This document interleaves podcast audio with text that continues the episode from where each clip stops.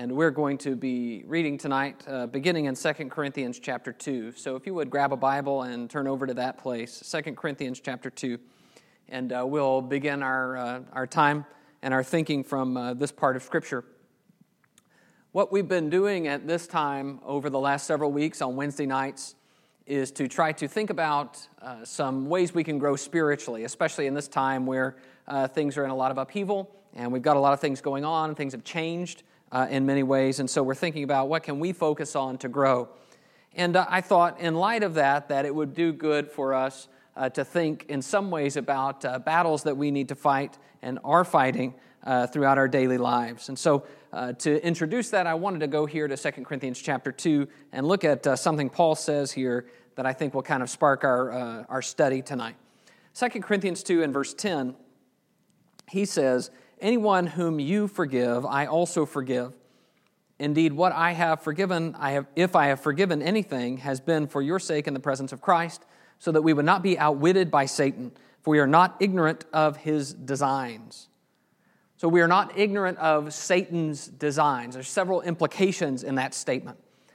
Uh, one is that Satan has a plan, a typical way in which he works, a design. He has schemes, Paul says in another place. One implication is that Satan is trying to outsmart us. He says specifically in verse 11, so that we would not be outwitted by Satan. And in response to that, that goal of Satan and the plans of Satan, God has given us information about Satan's designs so that we are not going to be outsmarted. Because he says there in verse 11, we are not ignorant of his designs. We have information, we have truth that will help us fight Satan.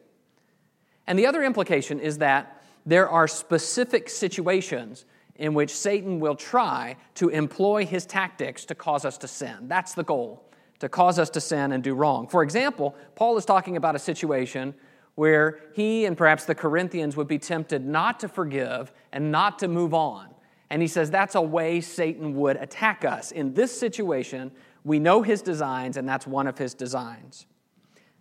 So, as we grow spiritually, part of the battle is going to be fighting temptation. Satan is going to try to outsmart us and distract us and pull us away from our commitment to Jesus. And so it seemed to me that it would be worth our time to examine the ways the devil works. And my contention tonight, in light of what Paul says here about his designs or his schemes, is that the devil has certain ways that he really likes to work we can trace those methods and those goals, and I want to draw your attention to a number of them, especially the idea of how Satan likes to lay the groundwork for when he tempts us to do wrong. So, we're going to call these tonight uh, the devil's greatest hits. That is, the, the ways that he typically attacks us and has had tremendous success attacking people throughout the centuries. And as we look at those things, we can learn how he's going to address and attack us today. Our goal in what we're studying tonight is that we can learn to resist the devil. James promises us if we resist the devil, he'll flee from us. So, if God has promised that with every temptation he's made a way of escape, that we'll be able to bear it, we want to know how can we bear it? How can we resist? We want to know just who we're fighting and what he's going to do. So, the question we're going to answer tonight is how does the devil typically attack? And I want to give you five different methods that are the greatest hits of Satan uh, to show us what he typically does to attack us. First of all, he offers something we desire. Now, this is the proto- prototypical style of temptation. This is Eve with the fruit. This is Gehazi with Naaman's gold. This is David with Bathsheba. This is the idea. We have something we want, and Satan offers it to us, particularly offers it to us in a way that we're not allowed to have it. Let's go over to James chapter 1. James talks about this idea in temptation. James chapter 1.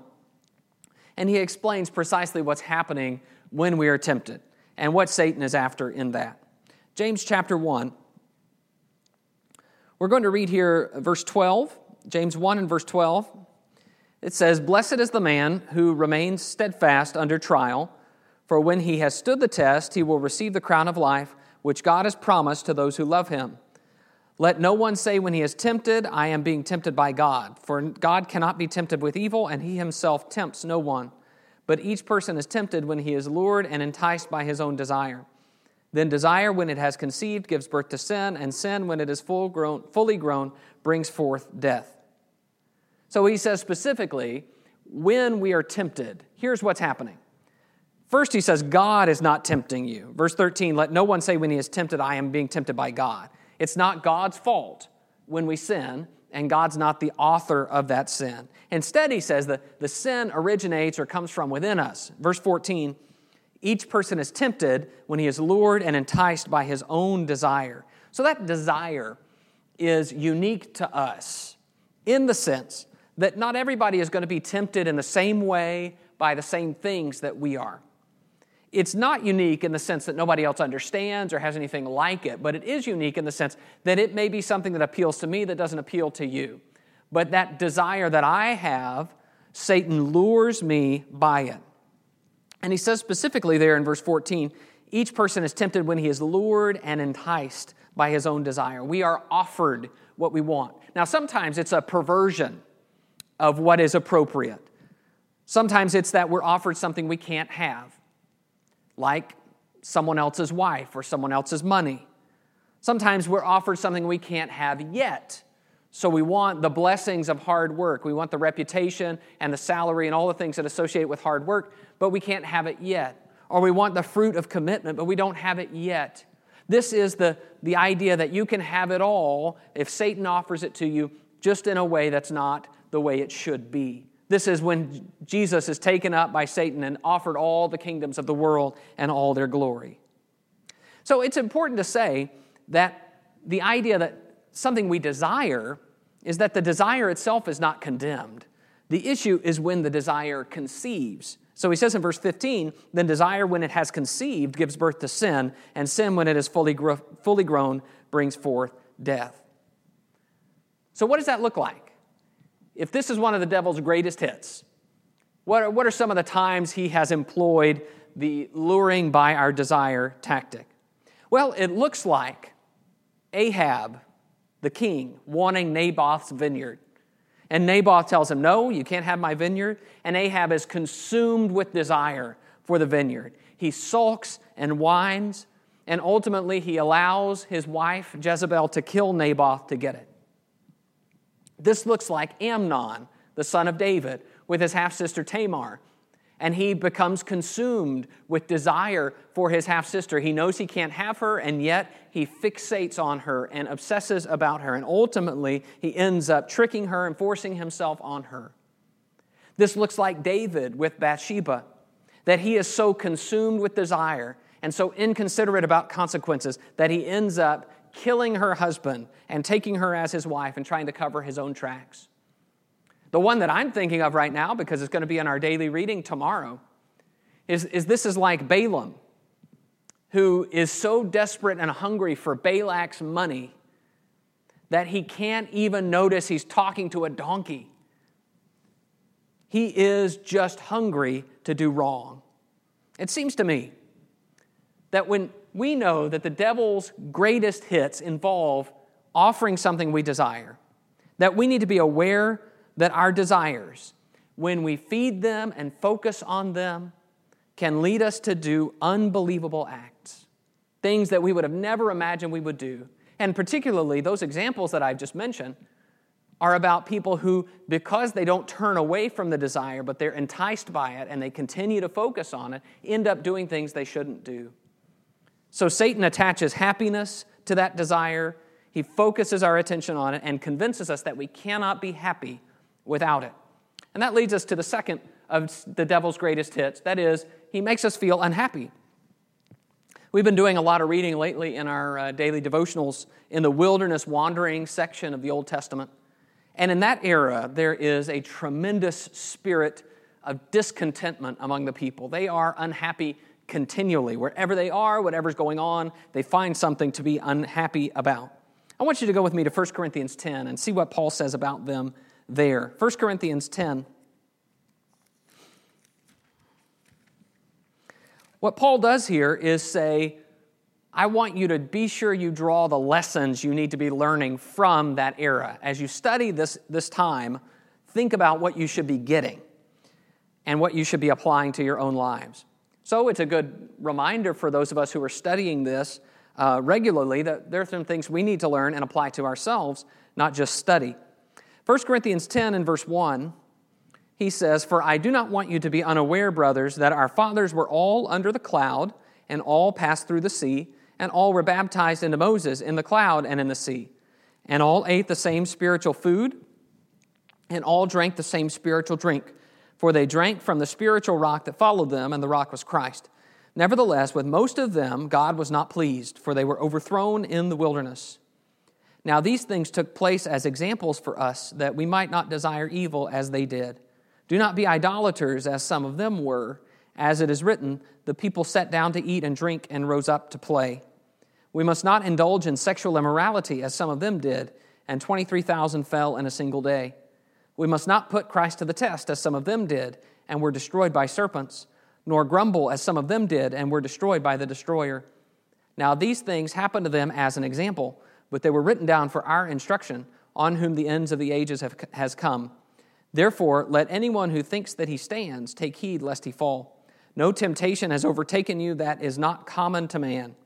God is faithful, and he will not let you be tempted beyond your ability, but with the temptation, he will also provide the way of escape, that you may be able to endure it. So, Paul's point is that while all of the Jews came out of Egypt and all of them passed through the Red Sea, he says specifically, most of them displeased God. And that's why their bodies littered the desert. That's why they didn't get to go into the promised land, because they displeased God. So there is a tremendous temptation to read these stories and be critical of the people. And to say, how could these people receive so many great things from God, be led by God, have the presence of God in this, this visual symbol of the cloud and the pillar of cloud and the pillar of fire? How could they do all of that and not respond rightly to God? Why can't they just be happy? But there's a danger in that attitude from us. The danger is that we'll begin to fail to see that we're supposed to learn here. In verse 6, he says, These things took place as examples for us, that we might not desire evil as they did. And then in verse 11, now these things happened to them as an example, but they were written down for our instruction, on whom the ends of the ages has come. So these are things that we need to learn from. So, what should we learn? What's the point of these stories? Well, verse 7 says, Don't be idolaters. Verse 8 says, Don't indulge in sexual immorality. Verse 9 says, Don't put Christ to the test. And verse 10 says, Don't grumble, as some of them did and were destroyed by the destroyer. In particular, it seems when you read these stories that when the people start to get unhappy, when they encounter any kind of obstacle or difficulty, they are much more likely to reject God. And so they grumble and they put that burden on Moses and on God. There are some things that are blatant and obvious. He talks about sexual immorality and idolatry and testing Christ. Grumbling seems like a smaller thing, but it is when the people start grumbling that they say, let's go back to Egypt. Let's get a new leader. Let's stone Joshua and Caleb. Grumbling leads to the golden calf.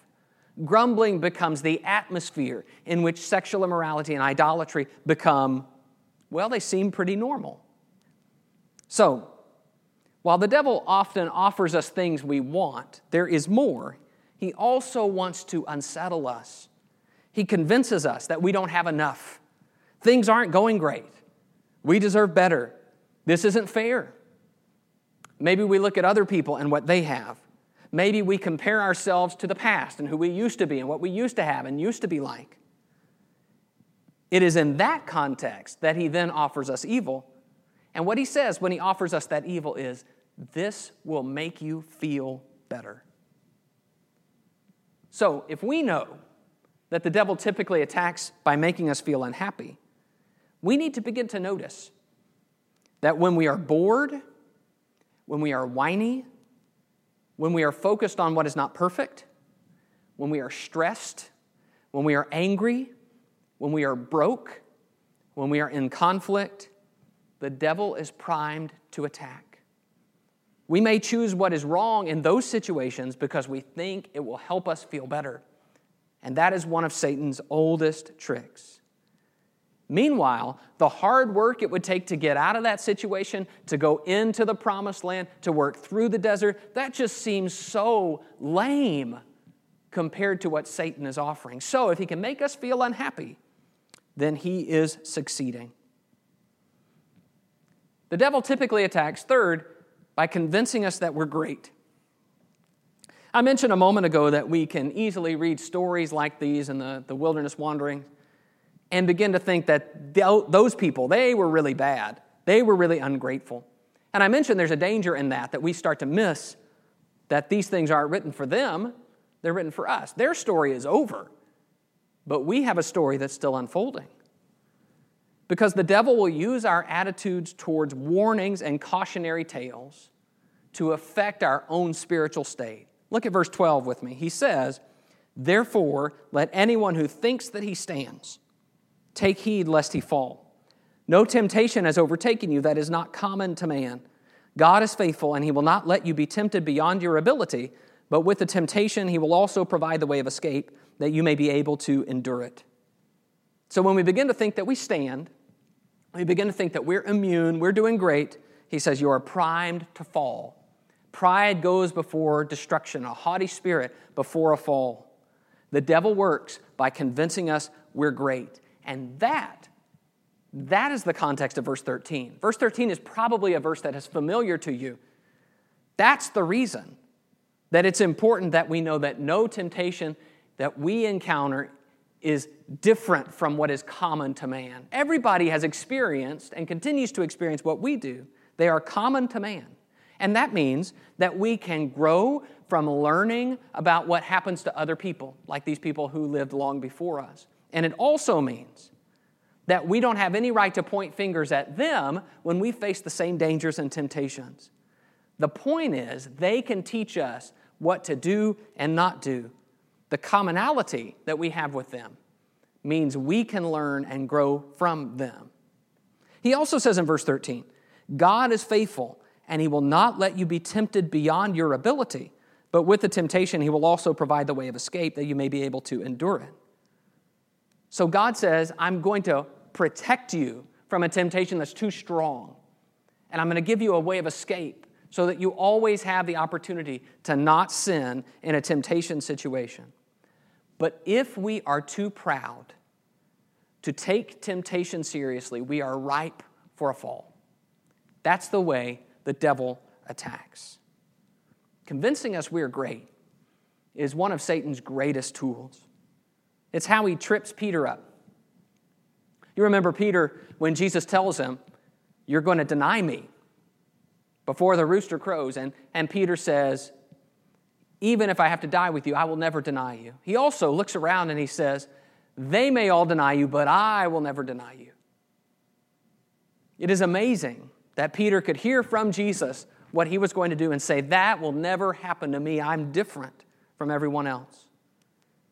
This is the way that the devil trips up so many of the kings, like Saul and David, like Solomon, like Asa, like Uzziah, kings that start out really great. Usually they're humble in the beginning. And then, as they have some measure of success and blessing from God, as they get some experience and they get to be kings for a little while and they figure out what they're doing, suddenly they become proud and there is a fall. People who think they're great think that the rules don't apply to them. You know, bad things may happen to other people, but they do not happen to me. I am different, I am unique, I am special.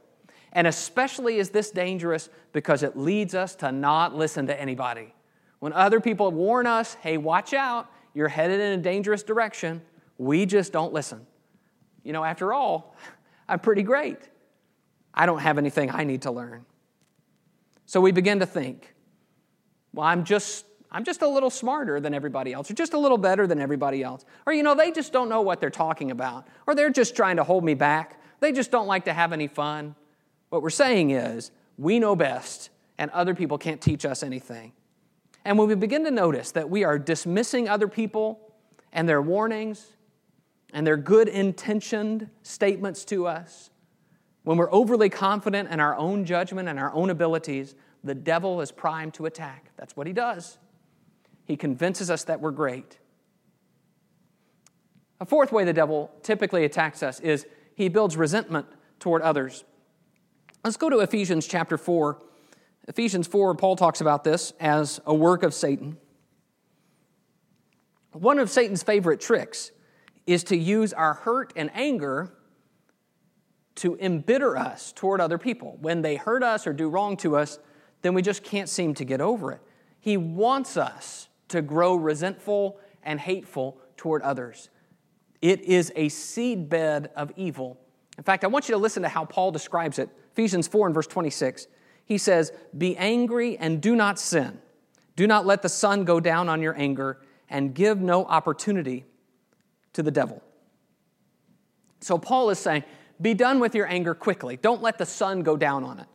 Don't stay mad. Don't let your anger become habitual so that you keep nursing it and brooding over it. But I want you to notice why. He says in verse 27 give no opportunity to the devil.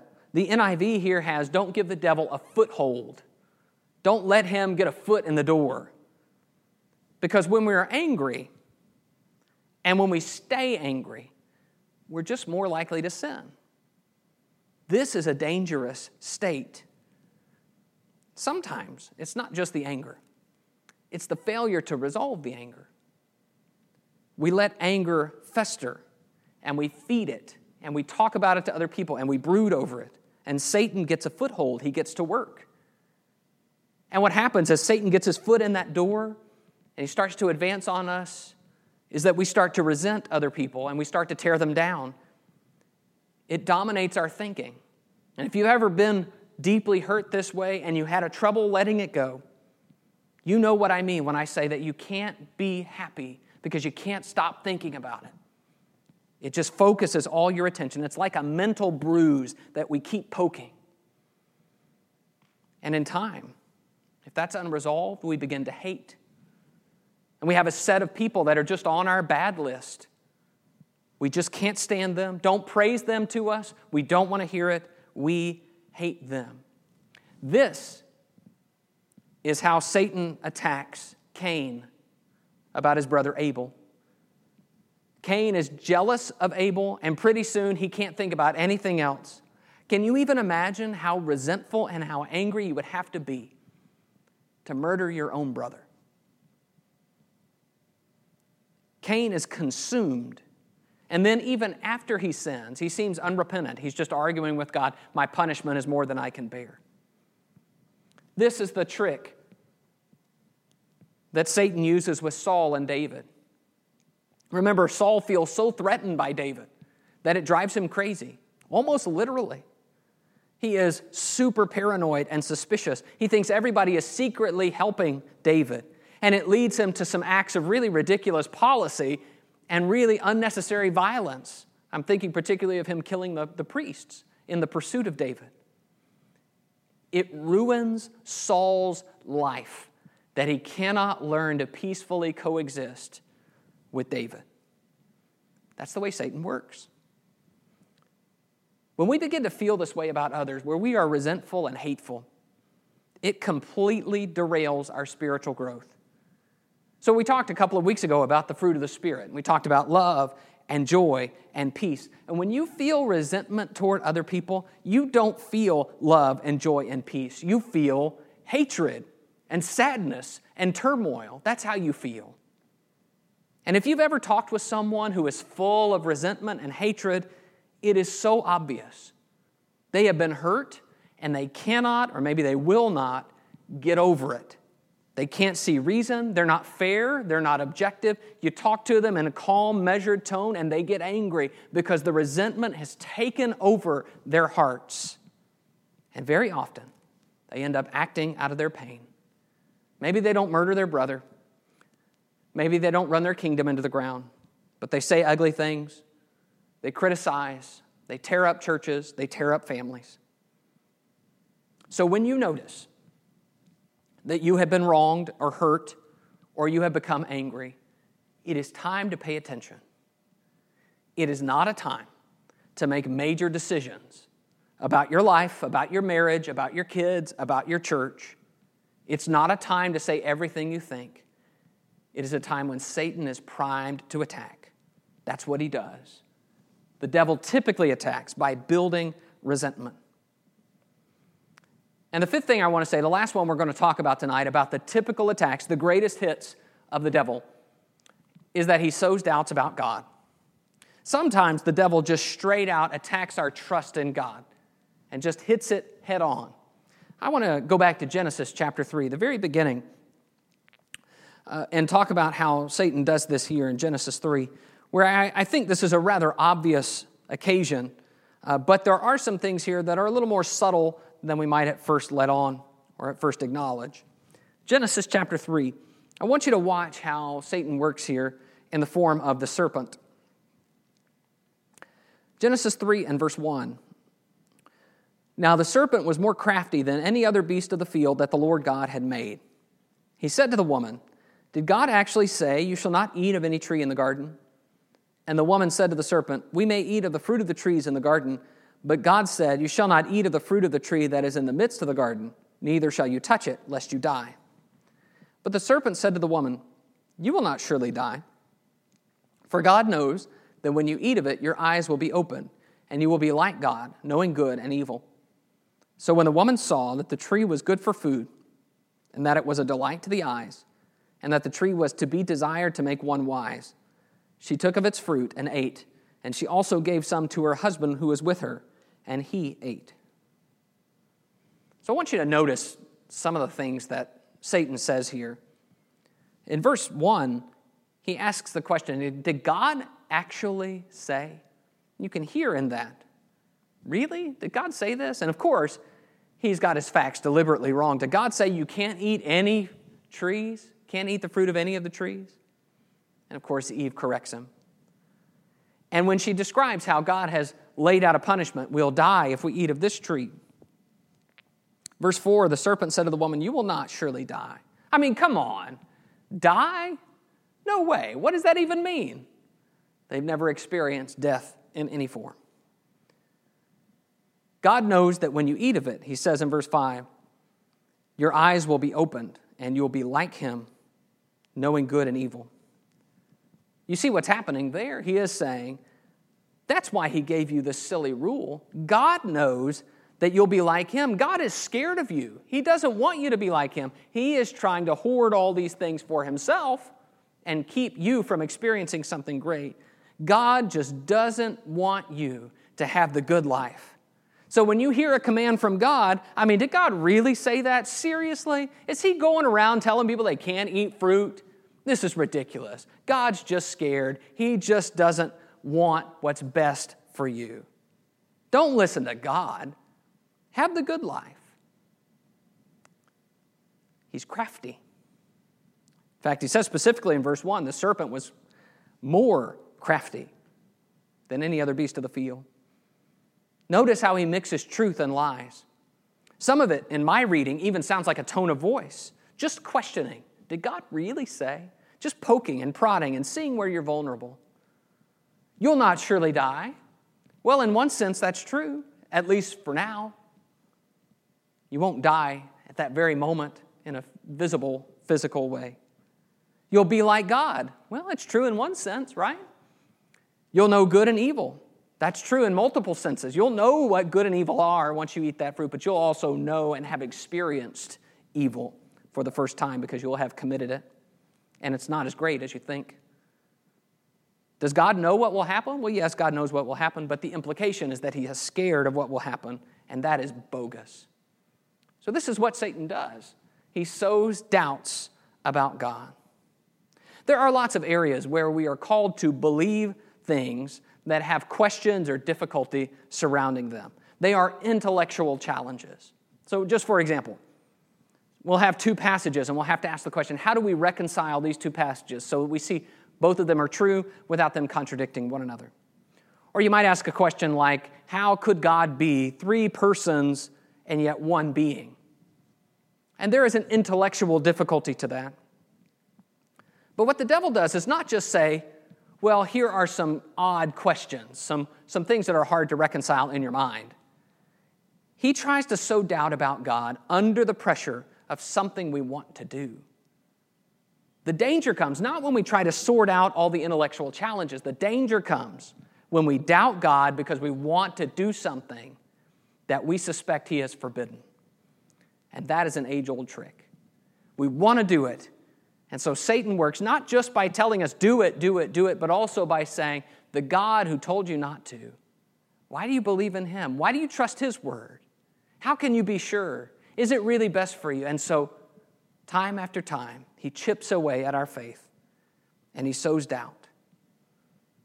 So, when you notice that you're beginning to doubt God or his word, especially in an area where you want to do something you know is wrong, when you are wanting to rethink something because you want a different course, when you want to join a certain group or leave a certain group or do a certain thing, just know the devil is primed to attack by sowing doubts about God.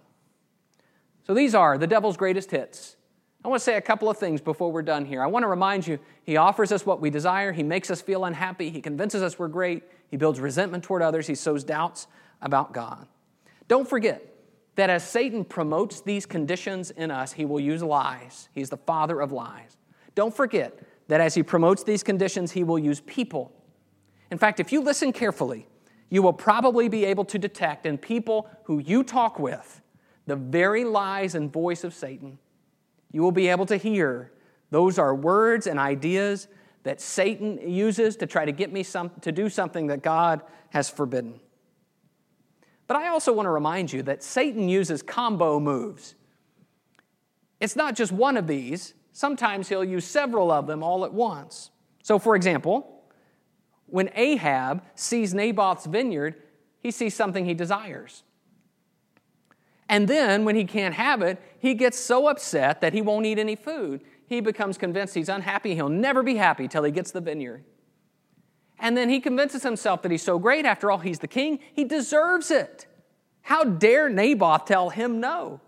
And he becomes resentful toward Naboth to the point that he becomes convinced that Naboth should die. Most of the major falls in Scripture, the major sins in Scripture, follow that pattern. They are combo moves.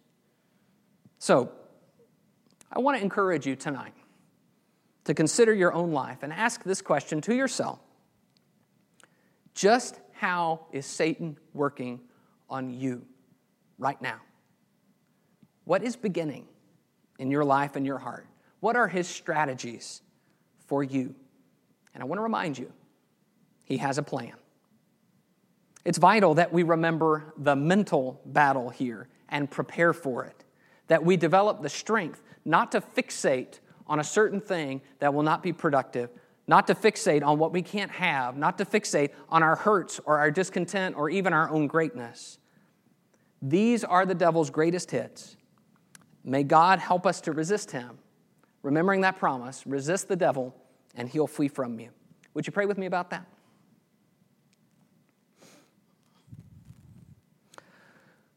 Oh God, our Father, we thank you so much for the time that we've had to open your word and think about your will for us and our great adversary who opposes us and wants to draw us away from you. I pray, Father, that you will help us to think soberly about our lives in light of what we've studied and thought about, so that we know that we are trying to follow you and that we'll not be willing to listen to the voice of Satan. Particularly, Father, we, we pray for contentment and for peace so that we can resist these temptations, knowing that uh, the things that we sometimes struggle with, the, the hurts that we have and pain that we have, and the resentment that we sometimes feel, are not productive emotions for us to live out of. Help us to remember, Father, that there are some things that uh, we can't have and desires that we should not fulfill, and that yet these things you have forbidden and closed off to us for our own benefit and for our own good. Help us, Father, to pursue you by faith and to discipline ourselves so that we follow you even when things might make us frustrated for the moment. Father, I pray that you'll help us in this time of difficulty in our nation to have the patience uh, to wait for things to clear up. And I pray that you'll help us to trust you, to trust our leaders, and to continue to do what's right in the everyday situations we face. I pray, Father, for the endurance and patience that we need in a time like this to continue to let our light shine to those around us, those in our homes, and those we encounter in whatever way we do. Father, we thank you so much for blessing us with a family of like minded believers. And we can gather and we can remember one another, we can encourage one another. And I pray, Father, that the time will come when we can soon be together again. This is our prayer in Jesus' name. Amen.